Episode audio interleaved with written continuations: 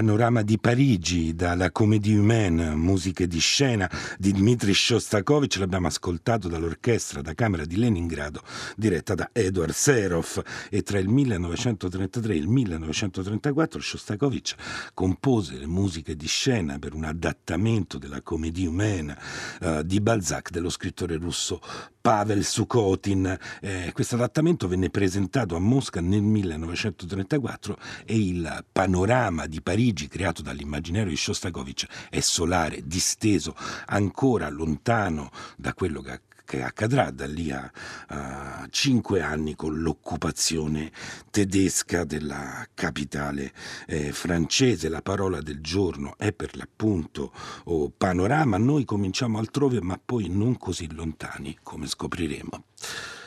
Benché il diritto d'asilo abbia continuato ad esistere in un mondo organizzato negli Stati-nazione e sia anche in singoli casi sopravvissuto alle due guerre mondiali, esso è avvertito come un anacronismo e come un principio incompatibile con i diritti internazionali dello Stato. Ecco, le parole da cui oggi prendiamo inizio uniscono, per così dire, due voci in una. La prima è quella originaria di Hannah Arendt, che le pronunciò in un capitolo del suo testo più famoso, Le origini del totalitarismo, e la seconda è quella di un altro pensatore, Jacques Derrida, che le ha rilanciate in un testo del 1996 che oggi la casa editrice Cronopio ha ristampato con il titolo Cosmopoliti di tutti i paesi, ancora uno sforzo. Quindi sono parole scritte per così dire due volte, una prima negli anni 50, quando un mare di profughi, di apolidi, di senza Stato si aggiravano ancora da un angolo all'altro oh, d'Europa, e una seconda negli anni in cui Jacques Derrida, filosofo francese di origini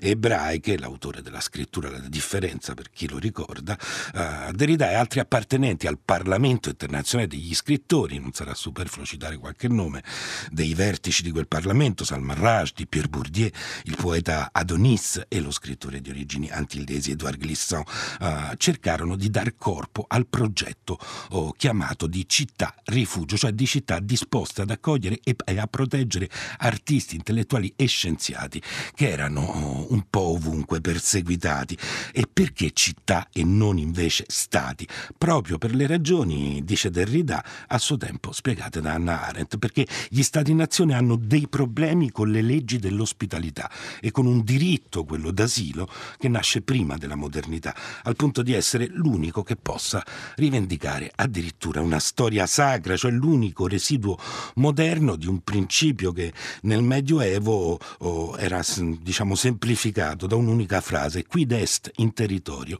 est de territorio. Le cifre, dice Jacques Derrida nel suo, oh, nel suo discorso, lo dimostrano. Il diritto di asilo è sempre meno rispettato in Francia come in Europa. Il numero delle domande rifiutate non fa che crescere e vista 22 anni dopo questa fotografia invece di sbiadirsi e di rimpicciolirsi diventa più nitida e si ingrandisce. Non solo il diritto d'asilo è sempre più ristretto, ma può essere anche oggetto di deroga da parte delle norme dei singoli stati fino al punto di essere completamente vanificato. E anche tutti gli altri fenomeni che Derrida segnala in cosmopoliti di tutti i paesi ancora uh, uno, uno, sforzo oh, che, fenomeni che negli anni 90 mantenevano ancora un carattere eccezionale e suscitavano un certo scandalo. Nell'opinione pubblica oggi sono provvedimenti e atteggiamenti divenuti normali se non banali è normale considerare l'immigrazione un problema anzitutto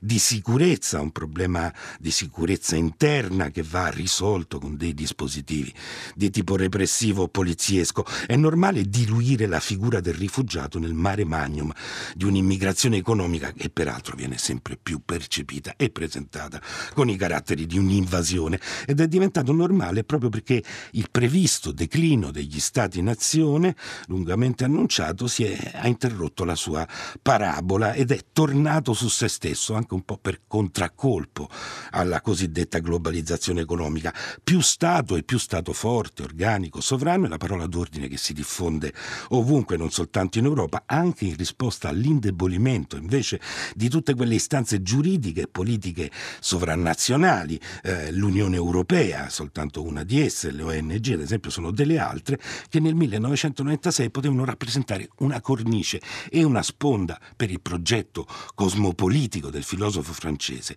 e dei suoi compagni, le città stesse, eh, piccole e grandi che siano, perdono progressivamente quell'autonomia politica e culturale che per un momento le ha fatte apparire quasi come un contraltare al potere eh, sovrano degli stati e che poteva far esclamare all'autore della scrittura La differenza che la città rifugio, rifugio non era semplicemente una, uh, un dispositivo di nuovi attributi o di nuovi poteri aggiunti a un concetto classico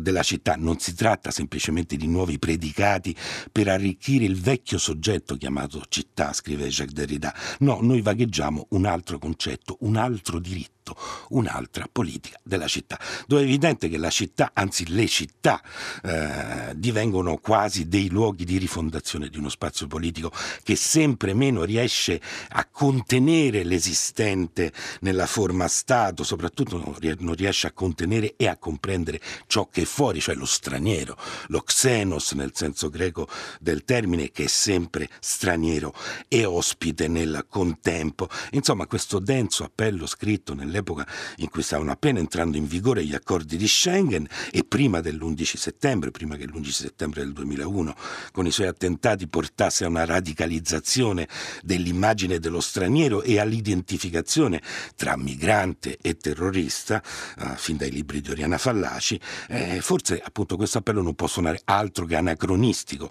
proprio come il diritto d'asilo sembrava anacronistico agli occhi di Hannah Arendt, ma ormai lo sappiamo, tutto ciò che è anacronistico ci aiuta a leggere meglio il presente e a capire cosa in esso ci apprestiamo ad escludere. E poi anche questo ritorno in grande stile dello Stato sovrano e di una cittadinanza barricata nelle sue presunte origini ataviche potrebbe non essere altro che un'illusione, una mera ideologia, il fantasma di quell'altro fantasma, talvolta accarezzato dall'elite di ogni tipo, che è il cosiddetto governo mondiale, mentre dal fondo in cui ricacciamo il diritto d'asilo e le leggi dell'ospitalità preme qualcosa di molto più antico. Thank you.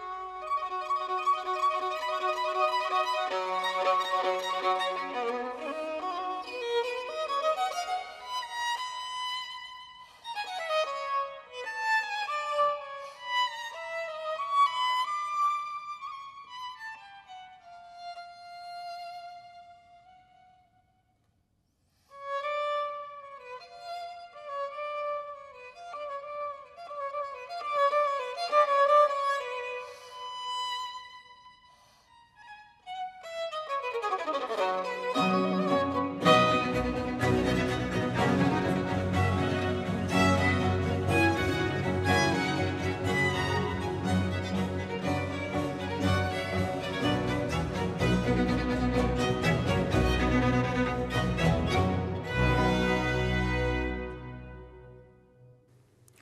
Allegro dal concerto in Do maggiore RV 581 per uh, violino, archi e basso continuo di Antonio Vivaldi. L'abbiamo ascoltato dall'ensemble Il Seminario Musicale con Fabio Biondi, violino solista. E proprio tra i luoghi storici dell'accoglienza legati alla musica in Italia c'erano fin dal 600 i conservatori.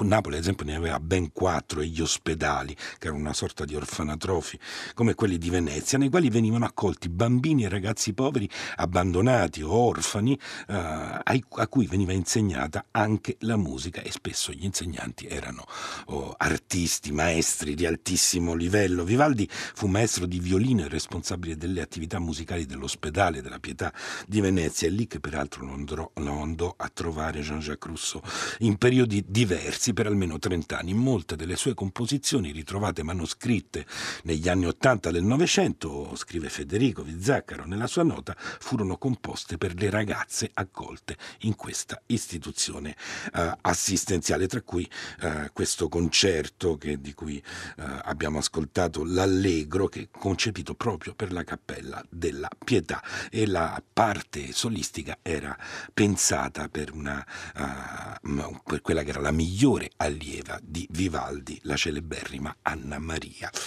e che mh, le città uh, ospitali, le città ospitali a cui si rifà Jacques Derrida in Cosmopoliti di tutti i paesi, ancora uno sforzo, oh, edito da, pubblicato da Cronopio nella traduzione di Bruno, di Bruno Moroncini. Um, ecco, è capitato di recente in una tribuna televisiva uh, che un'esponente politica particolarmente agguerrita insorgesse perché qualcuno, a proposito sempre di migranti alla deriva, aveva citato la cosiddetta legge del mare. Non le risultava, diceva proprio questa, uh, questa esponente, che questa fantomatica legge del mare fosse scritta nella nostra Costituzione. Ecco, interpretare il diritto trascurando completamente la consuetudine è un difetto tipico del rigido legalismo che oggi va di moda e significa pensare che tutti gli obblighi morali che abbiamo oh,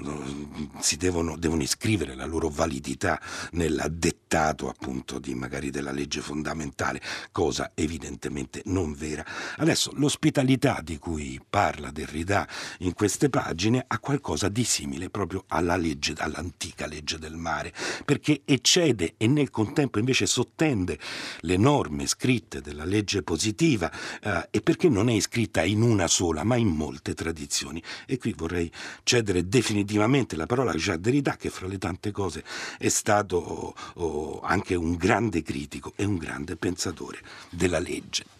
Il termine città rifugio, scrive Derrida in Cosmopoliti di tutti i paesi ancora uno sforzo, l'abbiamo scelto forse perché ha dei titoli storici, sia rispetto a noi, sia rispetto a chiunque coltivi l'etica dell'ospitalità. Coltivare l'etica dell'ospitalità, questo linguaggio non è oltretutto tautologico, malgrado tutte le tensioni o contraddizioni che possono marcarla, malgrado tutte le perversioni che l'attendono, non si può comunque non coltivare l'etica dell'ospitalità. L'ospitalità è la cultura stessa e non è un'etica tra le altre, nella misura in cui tocca l'ethos, cioè la dimora, l'essere presso di sé, il luogo del soggiorno familiare, quanto il modo di esserci, il modo di rapportarsi a sé, agli altri, agli altri come ai propri o agli estranei. L'etica è ospitalità, è da parte a parte coestensiva dell'esperienza dell'ospitalità, in qualunque modo la si apra o lo si limiti, ma per questa stessa ragione e perché l'essere presso di sé suppone un'accoglienza, un'inclusione dell'altro nel tentativo di appropriarsene, di controllarlo,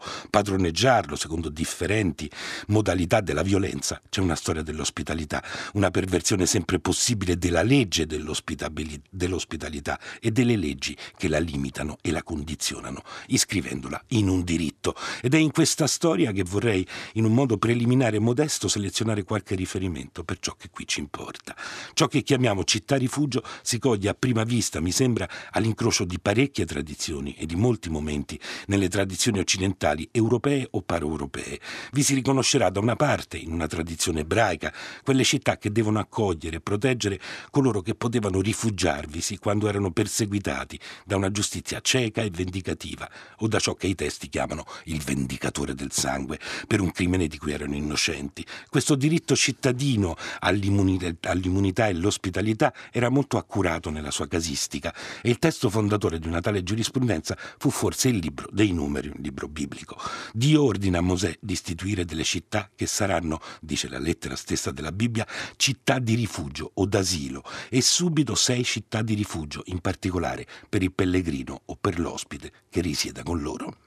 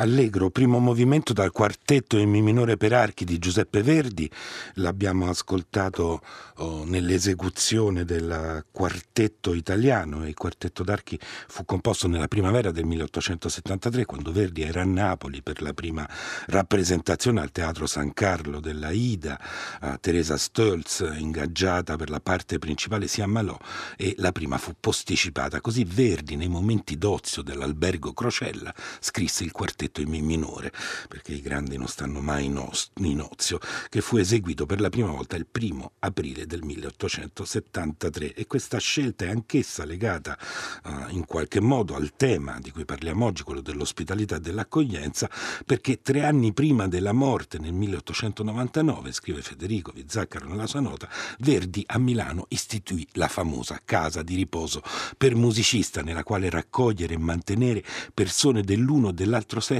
addette all'arte musicale, che siano cittadini italiani e si trovino in stato oh, di povertà. E così scrisse in una lettera all'amico Giulio Monteverde delle mie opere, quella che mi piace di più è la casa che ho fatto costruire a, Mira- a Milano per accogliervi i vecchi artisti di canto non favoriti dalla fortuna.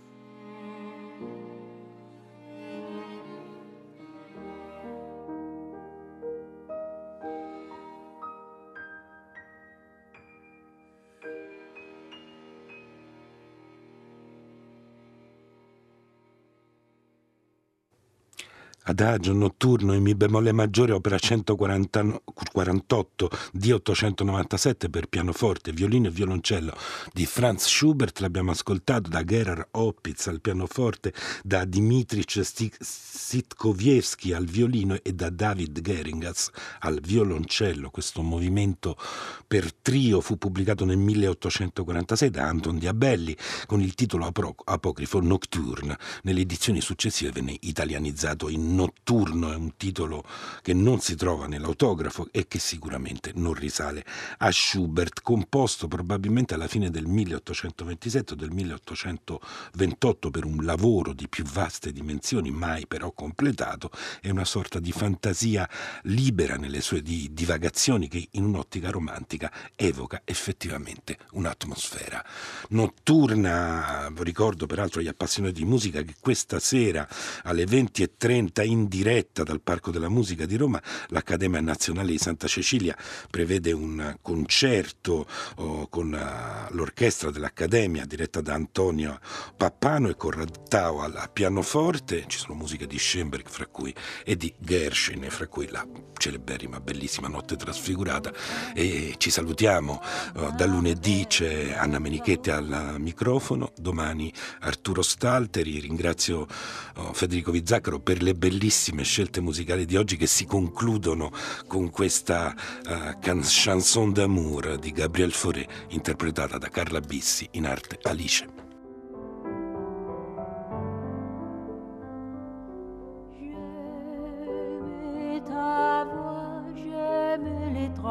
grâce de tu sais que tu dis.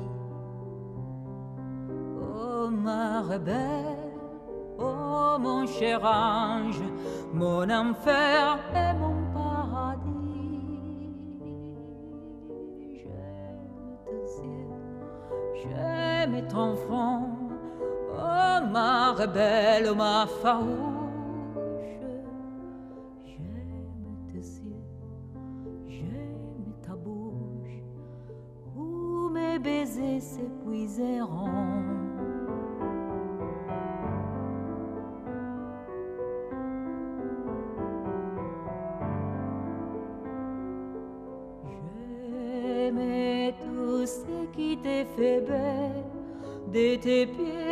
Jusqu'à tes cheveux. Oh, toi, vers qui monte à mes oh, ma farouche, ma rebelle. J'aime tes yeux, j'aime ton front, oh, ma rebelle, ma farouche.